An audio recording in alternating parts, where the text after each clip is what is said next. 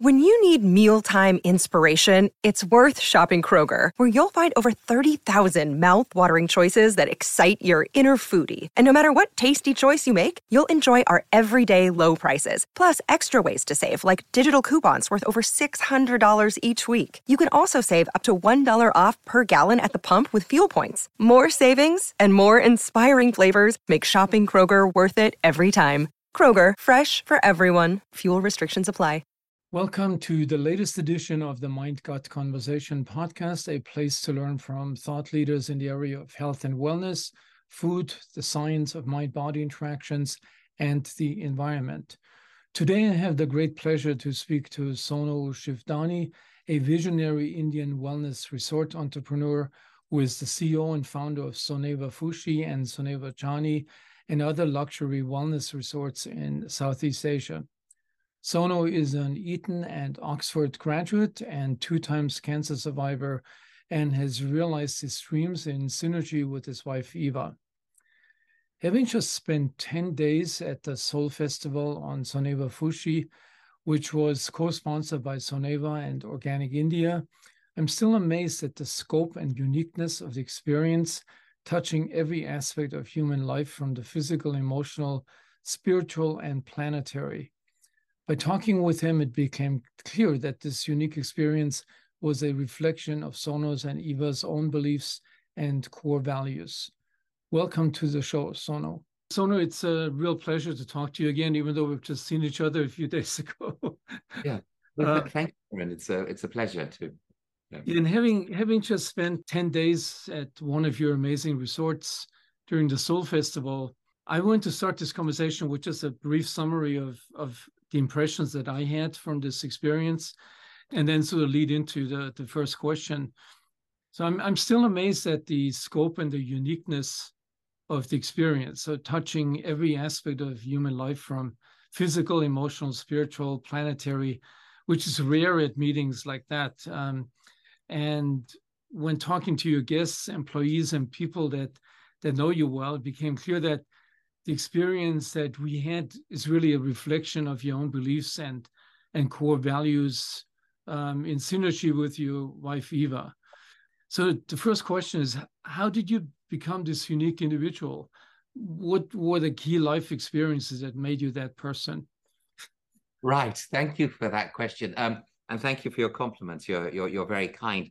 Um, and um, yes, so we've just spent 10 days on on the same island as bruce lipton. And so um you know he he he spoke about how you're programmed you know up to the age of seven. And um i would say that that was an important part in terms of my father. So um not so much my mother but but certainly my father um was a very strong influence on me. He was definitely my secure base um, as I was growing up, and potentially my only secure base when I was young. Um, unfortunately, he passed away when I was 13. But whilst he was alive, you know, up um, and certainly as I was being influenced, um, he played an important role. So he was um, he he had me quite late. Um, I, I think he was about 45. He'd had one heart attack already. Um, he was born in 1980 and I was born in 1965. So he'd been 47 actually. So um, he had me quite late. Um, he'd had one heart attack in his life. Um, his career was at its most successful um, when I was growing up, uh, but he'd gone through a lot um, during his life. He'd um, he came from a background of civil servants. So his father was the governor. The British Raj had separated into India into four quarters, and his father was the sort of administrator, the Indian administrator of one quarter of the country, which was the the northern part of the country. Um, and um, he'd gone some through some ups and downs from being um, the son of a very influential individual, uh, influencing uh, at least for the Indian population a quarter of the the country in the north, to um, in 1947 on the 15th of August, suddenly realizing that they were the, the, the wrong religion and wrong race in the wrong part of uh, this this on the wrong land, so they had to just leave their homes. Um, he'd had ups and downs in Cambridge's, even in his career, he'd ups ups and downs. And I think for him, um, he instilled sort of great moral values and um, uh, a philosophy in life. Um, he believed that um, one's struggles and trials actually shape and define us. Um, he was very much a God-fearing individual, so I think he he he definitely played an important role in shaping my my my, my views. Uh, and then, of course, I met Eva. So he passed away when I was 13. I was slightly rudderless. Uh, my mother uh, was lost. Um, she uh, is very traditional. She was very traditional um, Indian. So um, the, the, she sort of shrank once the, far, the the husband had passed away, and it was really my elder brother who led the family. And so my elder brother and sister tried hard, but they couldn't replace the role my father played. And then, of course, I met Eva, and she became a, a, a big influence in the secure base. And, and of course, there were also um, some really good experiences that happened to me. So um, I feel blessed. I hated prep school. I went to prep school at seven, which I would not recommend. Um, it was very much standard. You know, my, my, father did nothing wrong. It was every every parent, at least in England in those days, would send their their children to prep school and um, you know expect their their children to be beaten by the headmaster or the the master. It was it was uh, it was quite um, yeah it was it was difficult. You know, you lost the the security, the family, the bond. Um, you were there with lots of other people. Um, it was quite strange at such a young age. But um, so I hated that um, until about the age of eleven. Uh, being of foreign origin as well, I was teased a bit, and I was a bit of an outsider. But that shaped me as well. But by the time I was eleven, I had I'd made some good friends. But then I went to Eton at 13, and that was one of the best things that happened to me as well. It was a fantastic school. Um, we had about 250 students in each year, um, incredible uh, professors and uh, teachers, um, a lot of freedom. So you had a lot of freedom to pursue your activities. The only thing you had to do is you had to use your time wisely um, and productively, and um, you would be rewarded if you did use it in, in a productive manner. But you had some of the best music schools for uh, a school of that age. You had um, 20 pianos, um, you had a theater um, center. Um, it was a very, you know, rich, well endowed school with lots of facilities, um, great people. I made met a lot of made a lot of great friends there. So that was um that also had a big influence on me. And then of course, um, you know, meeting my wife. Did did your father have any ideas what he wanted you to become? Um, yeah, I think he he would have hoped that I'd followed in the family business, which was he was a very successful trading with Nigeria. By the time I graduated, the price of oil had dropped from about forty dollars a barrel to seven or eight. So the and the previous governments had had been quite corrupt and had undermined the economy, and so the country was largely indebted. They had very little foreign exchange reserves, and for um, the sort of business that my father had been in, which my brother was running, it was a very difficult time. So um, it gave me an opportunity to to pursue new ambitions and dreams. So before you met your wife, um, Eva, you really didn't have any of these ideas, which later then you you uh, you know made a reality. I mean, it, it was much more a, a yeah. Classic... It was agile. No, exactly. So I, I, didn't go to hotel school. Perhaps it was a good thing uh, because I would have been conditioned, most probably. So um, you know, I studied English literature, literature at Oxford because um, with English universities, you um, um, you don't really study uh, a métier. It's not like a polytechnic where you you study a skill that you then go on to pursue. At English universities, it's more the the learning process. And I studied English literature because I enjoyed reading books. Um, as simple as that. I had no ambitions or uh, to be a journalist or to be a writer. Uh, and um, and so that's how I ended up there. Okay, um, so you have achieved some amazing accomplishments despite having to overcome several serious challenges to your own well-being, your health, your business success, um, all demonstrating a, a, remarkable amount of resilience. Um, what has been your secret? Was that your upbringing? Was that your father's values, or um, yeah, I, I, think it's very important in difficult times to have a clear compass. You know, if you, if you're in a storm and you're a sailor, um, you're looking at the compass all the time just to make sure you're on the right direction because you know you you get it, it's very disconcerting and, and you you lose your perspective so having a clear compass and for us um it's been this idea of ever since Eva and I started with Soneva Fushi and even when we when we had the concept um was the idea that companies need to have a purpose beyond simply enriching the two of us and paying employees a salary and and so um we used to articulate it differently uh, when we started it was it was all about creating unique experiences for our guests in a sustainable environment. Today, it's imaginative and engaging slow life. Um, slow life for two reasons. So, slow life is an acronym because we have 30 to 40 languages amongst our hosts.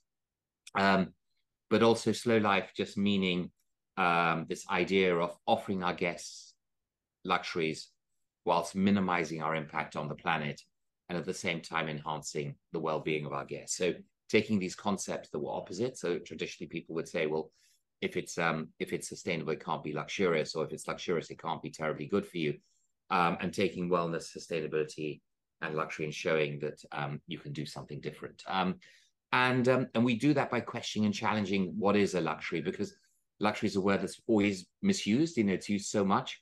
Um, I feel awkward actually using it myself, but um, it's the best descriptor of you know what I want to con- convey but you know people sometimes refer to objects as luxury like gold and gilt but essentially luxury is um, it's a philosophy it's something that's um, unique something that you don't get every day that's not commonplace that's um, rare you know i'd say rare is the best word something that's also new that rings a chord in your heart um, but also at the same time true it rings a chord in your heart when you try it and the context of the success of the change you know historically it was the landed gentry living in the countryside, fresh air, food, privacy.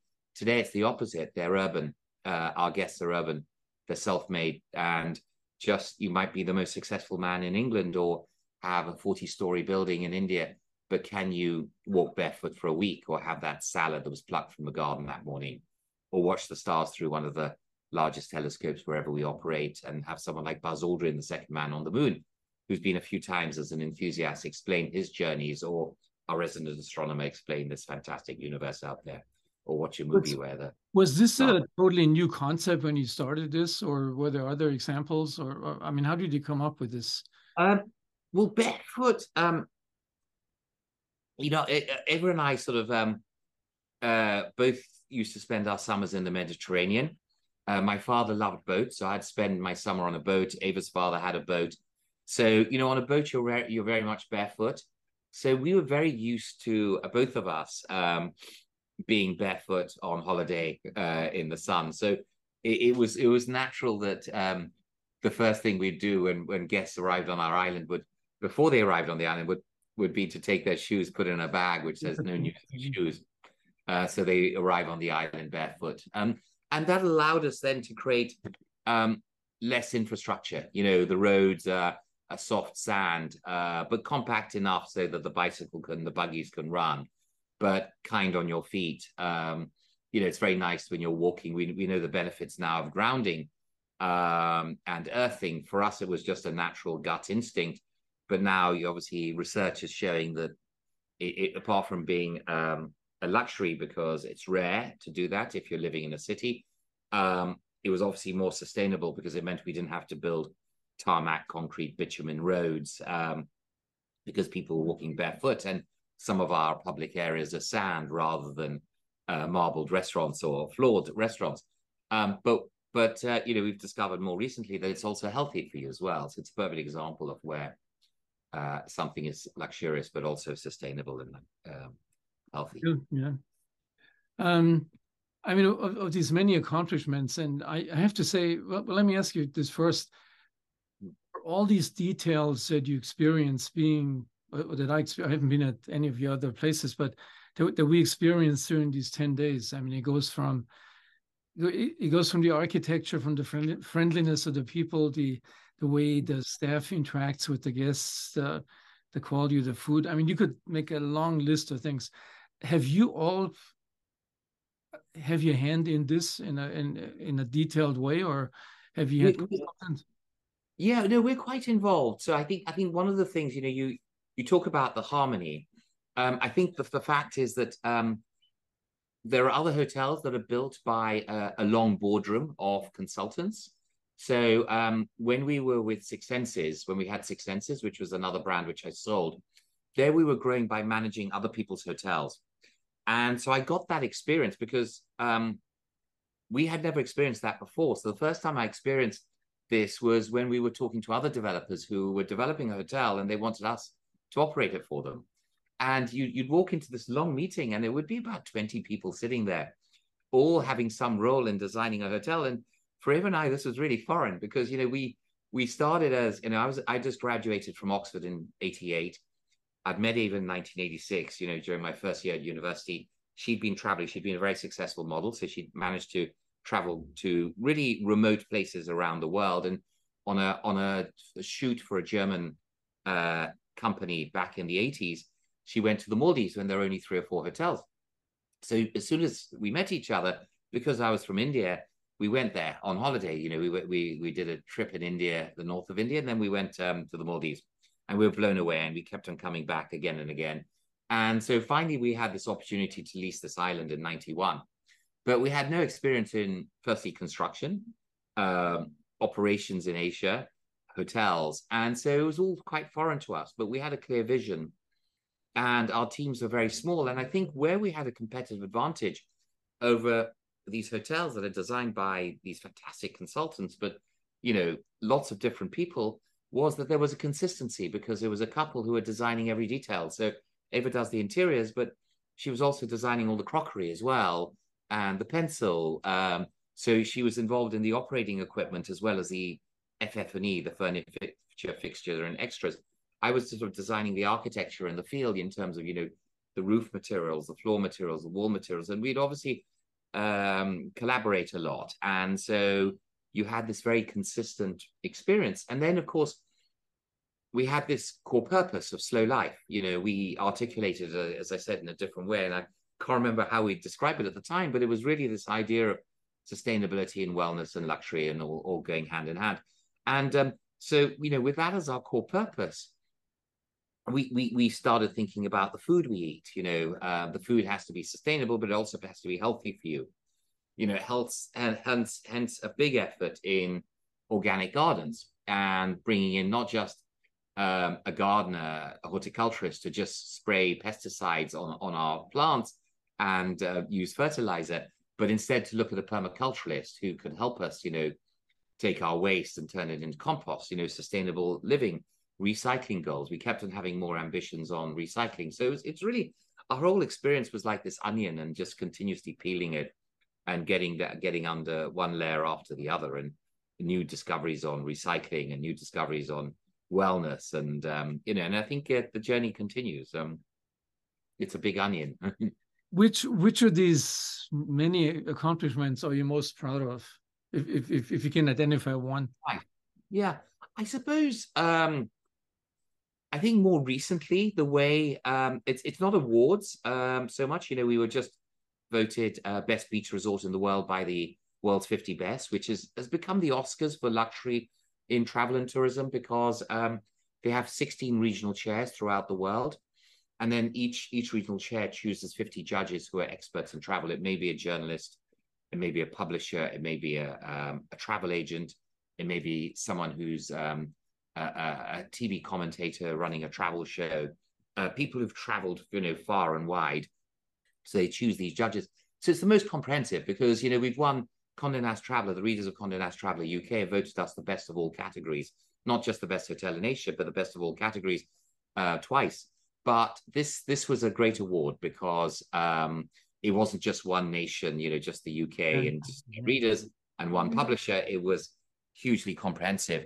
But um, the one, the the the the the the, the, the successes um, that I I'm the most proud of is when we've dealt more recently with challenges. You know, I believe this uh, phrase more and more as I've gone through challenges in my life. I've sort of uh, come to see the wisdom of Lao Tzu when he says, "Good fortune has its roots in disaster," and um, I sort of liken human beings and organizations to the coastline. It's the storms that actually define and shape us. And so, um, my experiences with cancer on both occasions, how I've overcome those, I, have been quite proud of those. Um, you know, I think I managed those processes really well. Um, I looked at a crisis as an opportunity to learn and develop and grow.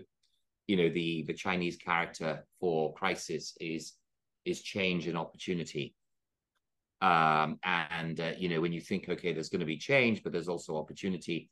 It's it's a very nice it's a very nice way of looking at crises. Uh, the COVID pandemic, we we managed that quite well as an organization, and I felt quite proud of all of that as well. Yeah, hopefully this applies to the current crisis we're facing, you know, politically worldwide, and yeah, it, it seems like um, you know wars are breaking out in every corner of the world, and um, uh, you know, the, I mean, the hatred that goes into it, it's it's really goes back to the same to the same root of you know that the the people somehow have lost the ability to get along, you know, which is, uh, and I always compare this. If you look at a place like LA, hmm. you know, everybody who comes here ultimately gets along. I mean, there's almost no, and they come from all places of the world, you know, from from places where they hated each other and so this is an interesting phenomenon, but yeah, I don't want to sidetrack on yeah. this. Uh, yeah, but just to sort of touch on what you've just said, I I, I just feel that um, you um, I overall feel that the world is a bit safer um, in spite of this growing partisanship. I think this um, the isolationist strategies um, since World War II we've prospered and thrived because of um, these institutions that have tried to allow us to look at the world as one one place, one people, and bring harmony, whether it's the UN, the World Bank, the IMF, and um, they've of course been uh, um, been weakened uh, by governments, and you have more partisanship, especially in the US. It's terrible between the Republicans and the Democrats, and oh, yeah, yeah and, and what's happening in Israel is is is is shocking, um, and and of course Ukraine and Russia, but um, we also the media has a tendency to highlight bad news um, and overall, I think we're more enlightened. And you know, I think in the internet age, uh, more people um, are exposed to more culture. Travel, my industry, is growing. It's it's um, projected to grow at double the rate of the global economy. So now accounts for twelve percent of global employment. And of course, when you travel, you you experience new cultures, um, and you see other ways of thinking, and it broadens your perspective. So um, overall, I I feel positive about that in, in spite of these uh, Fox News headlines. so um, that's you know I think that that that sort of summarizes, isn't it? Sort of the the News Corp uh, publications just highlighting the negative. Um, yeah, and I mean that's that's probably another one of those traits besides resilience. You know, to look at the world in a in a in a in a positive. So in the long term, you know, I mean, who knows what's going to happen in the next hundred years? But in the long term, I think these crises that we have right now will hopefully be resolved. Um, and maybe there's going to be a unique uh, planetary consciousness, you know, a new planetary consciousness that affects everybody. That, you know, we're, we're going to look back at our current ages like the Middle Ages, where people killed each other with religions and. Yeah. So let me let, me come back to something personal. You mentioned this about uh, your battle with cancer. Do, do you want to um, so this is something, so we've gone through this not only once, but twice. For most people, this is probably the most scary situation that they've ever experienced. Um, I mean, what have you learned from that experience and, and, and personally and how um, how you managed to come out of this um, hopefully with you know long-term yeah. cure and uh, yeah so I think a couple of things. So firstly, um, when one needs to make a an urgent decision and one needs to uh, respond quickly, then one should. But when one has time, one should try and take as much as one's time as one can. So um, when I was diagnosed, uh, the doctor wanted to hospitalize me the next day, and it took a week to find out exactly what I had. And we finally got the diagnosis after the PET scan results came in. The doctor was very matter of fact. He said it's stage four lymphoma. You have a 50 50 chance. Here are the statistics. And I've booked you into the hospital tomorrow. We're going to hospitalize you for a month, and then you can't travel for six months. And um, so pack for a month and come back, and we might put chemo up your spine. And that's what he told me. And so it was quite horrific. And um, I believed in alternative healing and that other things like nutrition, um, mental state, lifestyle, exercise all have an impact. And he wasn't offering me any of that. So I paused and I said, look, I've, I've still got some time because I'm not going to die in the next day. Um, so I took three weeks off, and those three weeks were very formative. So I think this idea of pausing and taking time when you have the time to make the right decision. And I researched a lot, and you know, Samuel Johnson said nothing focuses the mind more than the prospect of the hangman's noose uh, mm. the next morning. And so, you know, when you have this sort of life-threatening, potentially life-threatening uh, illness, at least you know what you're led to think. Um, and you know, I have views on why it's life-threatening, which I can touch upon after this. When when you have that, it, it focuses your mind. So I went into flow. I read a lot, and three weeks later, I sort of came to a conclusion that um, I needed to do the chemotherapy because it was quite progressed and there was a very high success rate of the chemo. Uh, you know, when he said I had a 50 50 chance, um, when you started analyzing that in detail, and that's the problem with doctors and statistics, um, you, know, you really need to take doctors as consultants um, and make your own decision. And you have to be the CEO of your body and you have to do what feels right to you. Because if you don't feel the cure is right and you're just following someone else's prescription, then you're not really going to cure yourself. But you, because you've got to believe what you're doing is right. And um, uh, you know, when he said I had a 50 50 chance, you know, I suddenly sort of looked at the average age and I was mid range. So I was most probably around number 50 based on my age. I was 54 or 52. I didn't smoke. So I was already in the better half. Uh, I could do 20, 30 push ups at a go. So my level of fitness was better. So I was, I was from being in, in a 50 50 chance, it's round number 50, I was soon sort of around number one or two or three in, in, in the survival. So that changed my perspective. And then, of course, I offered complementary treatments. I did a lot of complementary treatments. That's why I went to Istanbul because they don't offer that when I did the chemo, the, the nutrition, um, hyperbaric oxygen, hypothermia. So that I learned a lot about. Um, um, so, firstly, decisions move fast, move slowly. Um, as when you have a medical condition, you have to be the CEO of your body because you know, we're all so different. We know we're discovering more and more that science is teaching us that everyone has an individual DNA. So no one human being's the same. And it's not one one solution fixes all. You know, each individual's different. And so, you know, what can the doctor do? I mean, he can't know what's good for every single person. He can he can advise you based on his learning and what he's read, but then you also have to form other opinion, uh, find other opinions, and form your own decision. So I think that sort of take ownership of your health, I think was a very important learning as well.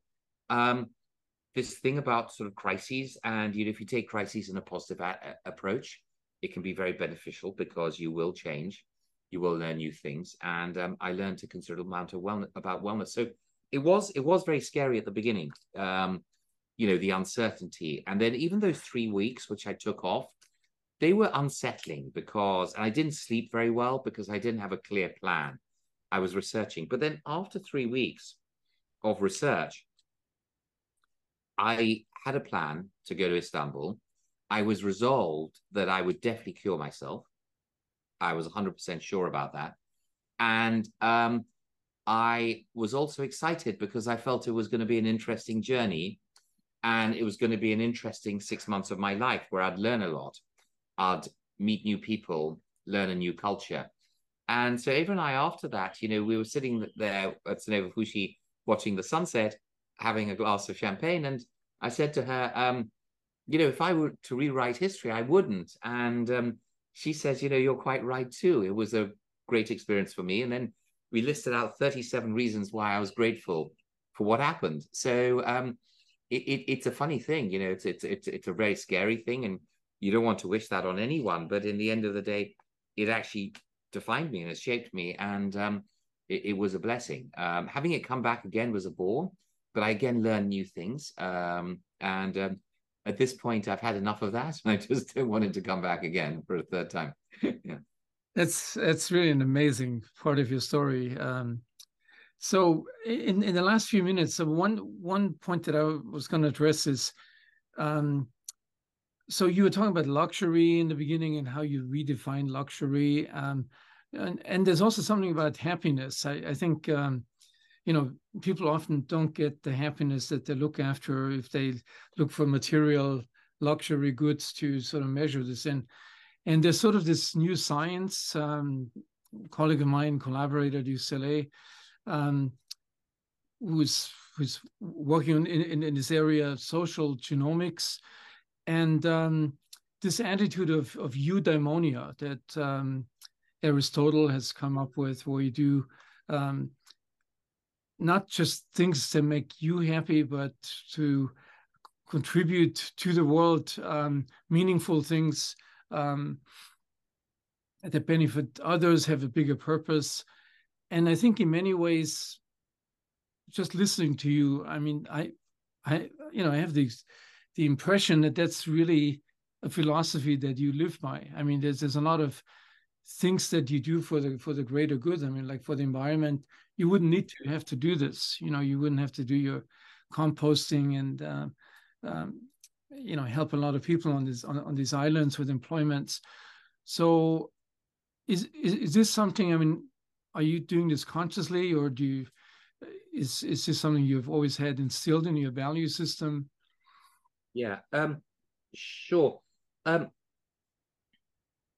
I think um, it's it's become more and more over the last years as I, you know, one one always evolves, you know. So we had the value system that were, um, how do you say, inculcated into me by my father and his influence and Eva's influence to an extent, and my my education at Eton, which I mentioned was a real blessing and um, was a very formative period for me, and the values that that institution, um, my father, etc., built on me. But then, as as we learn and as we evolve, and you know, we learn and we experience, we evolve as well. And so, you know, I've I've, I've come to realize that um, you know the the the the, the real sort of key to, to to life and the meaning of life is the relationships we create and the bonds we create. And um, when you help someone else you're you're strengthening a relationship in a way and you're actually healing yourself. So i think there's a lot of research on how you know if you take a walk for, walk in the park and you say hello to people you're continuously stroking yourself um, you know your your there's a, a, love signal going up your vagus nerve and and that's terribly healthy for you as well. You're improving your health um you know we know about epigenetics and you know the messages that are going down into the cells. So so i, I think this idea of love as an operating system um and relationships is is very important and at Soneva we try and use love as an operating system. And love you know um in in the way of um recognizing a genuine other. So um, and building strong bonds. Um, we we there's a lot of research um, that we've you know we we know about at Soneva, and we are are always sort of trying to you know improve our knowledge on um, on on on what makes successful organizations. But you know Google have done a lot of research, and for them it's um, it's cognitive diversity um, that leads to successful teams. So it's not like having you know uh, hundred sort of top students uh, of a top university, um, that doesn't give you the cognitive diversity. Um, psychological safety is very important, and psychological safety really comes from this sort of love operating system. You know, treating someone as a genuine other. Um, this idea of the leader being the um, on the mountain and belaying his team members. So they've got a rope and they're climbing up the mountain. He's encouraging them to climb, but he's holding on to the ropes. If they fall, he catches them, you know, creating the sense of psychological safety, I think is, is very important. And then for us, um, you know, we believe at Soneva that purpose, you know, having an alignment of purpose becomes very important. And so that again touches upon the point you mentioned, you know, this uh, eudaimonia, where you're helping other people. And um, in a way, you know, if an organization has a purpose to, as I mentioned earlier, to um, do something more than just enrich uh, the shareholders like Eva and I and our partners and have a general benefit to society. And if our hosts um, are, you know, have a purpose that's aligned to our purpose, then of course um, that leads to the magical service. So, you know, you talked about the magical experience of our hosts. I believe that our slow life core purpose rings true to them because the um, I mentioned earlier, um, slow life is also an, an acronym because we have 30 to 40 languages. So it stands for Sustainable Local Organic Wellness, Learning, Inspiring, Fun Experiences. So that first L in slow life stands for local. So we don't just hire from the Maldives, we hire from the local islands. And, you know, we don't have employees, we have hosts. Mm-hmm. So you can imagine walking onto an island with 350 hosts who generally come from the neighboring islands, mm. rather than island of international employees. The experience is bound to be different just based on the language and and how we source people. But then what what sort of that makes it even stronger is that we have our core purpose, slow life. So now we start engaging with the local community, um, eliminating the single use of plastic, um, helping, you know, we recycle 93% of our waste, but now doing that on na- neighboring islands, setting up waste to wealth centers on three neighboring islands.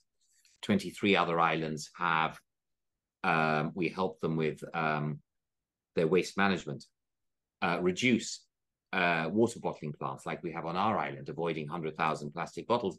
This makes our hosts very happy to be Sonevians because, um, you know, when they go to their local islands, they're recognized by their colleagues about what we do. And so they're proud Sonevians and they wake up every morning wanting to create magic for our guests. And so, in a way, um, um, our whole philosophy, uh, our core purpose, this idea of understanding the importance of relationships. And then in terms of motivation, we believe strongly that it's not about carrot and stick.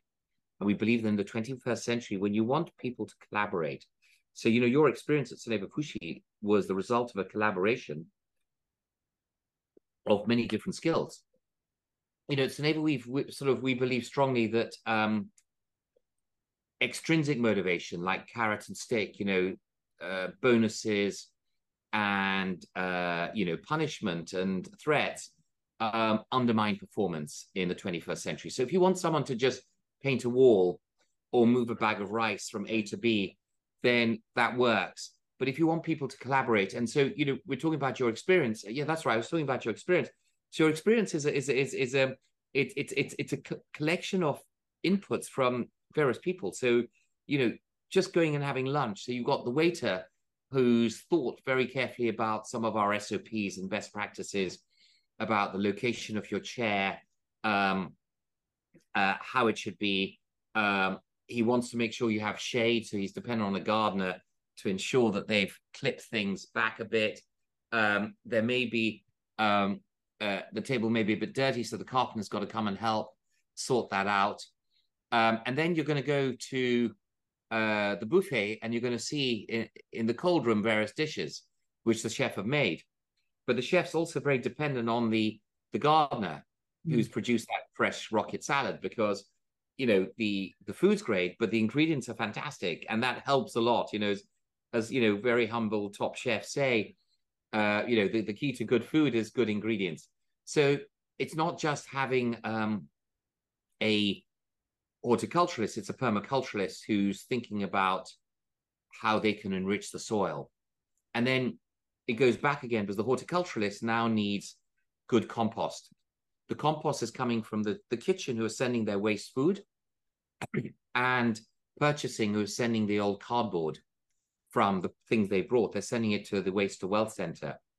And then the waste to self wealth manager is turning that into compost and sending it to the permaculturalist. Um, the gardeners are taking the, the, the branches off the tree, uh, giving it to the waste to wealth sorry the the waste to wealth manager who puts it in a in a pyrolysis oven he turns it into charcoal but he's got a biochar. He gives it again to the permaculturist who then creates that fantastic salad. So it's all intertwined. So if you're going to have various people collaborating together uh, carrots and sticks don't work. It's all about giving people a sense of autonomy um, about the team they work with the tactics the tasks you know provided they have the overall objective and the time they take to do it. It's it's about mastery, allowing them to improve and uh, being proud every day as they improve and perfect what they're doing. So if they have a sense of pride in creating the most fantastic compost or creating that most fantastic charcoal brick or the permaculturist creating that the most amazing rocket salad if that's their pride, then that's obviously going to help the chef, Yeah. whose pride is going to be to create the most amazing meal, which is then going to help the waiter because the guest is in a good mood because he's eating well, and then he's going to deliver a great service. So you know, it's all interrelated, and so I think this idea of autonomy, mastery, and purpose is is, is very important, and it's intrinsic motivations that really drive people. So what we do is we pay a basic salary that is um, in the top 75 percentile of salaries paid in the area. Uh, there's the service charge, and then and then that's it. You know, we take the money off the table, and we focus on other incentives, which is all uh, intrinsic incentives, motivation. I mean, listening to you, this and, and having experienced this, um, and, and I have to say, you know, it's it's a first in life for me and uh, for my wife as well. Um, you've really created this ecosystem of wellness with a Yeah. lot of, um, you know, this is something that that I deal a lot with in my science, with the microbiome, with the the health of ecosystems and the diversity and the richness of an ecosystem that determines like overall the health of the organism. And, and what Right. you've just told me about is is one of the richest ecosystems that I have ever heard about in terms of you know the hospitality business and um, going going going way beyond the hospitality and and way beyond the happiness of of your guests. It's really it's it's it spreads that happiness and satisfaction across hundreds of miles, thousands of miles possibly to other places of the islands and uh, other places of the Indian Ocean. So yeah, this, this has really been remarkable. Thank you, Emeran. That's very kind um, of your to, to have your time, and thank you for your compliments and for having me on on on your podcast. Thanks a lot for doing this, and with with gratitude to Yeah. you to your wife uh, for this amazing experience. Great. And I didn't read your book before the festival, but I'm looking forward to reading it because I got a whole pack of books, um, uh, uh, you know, from from from the um, from Mal- Malsa, our, our uh, you know, book, book book bookshop bookkeeper. So um, I'm looking forward to reading it.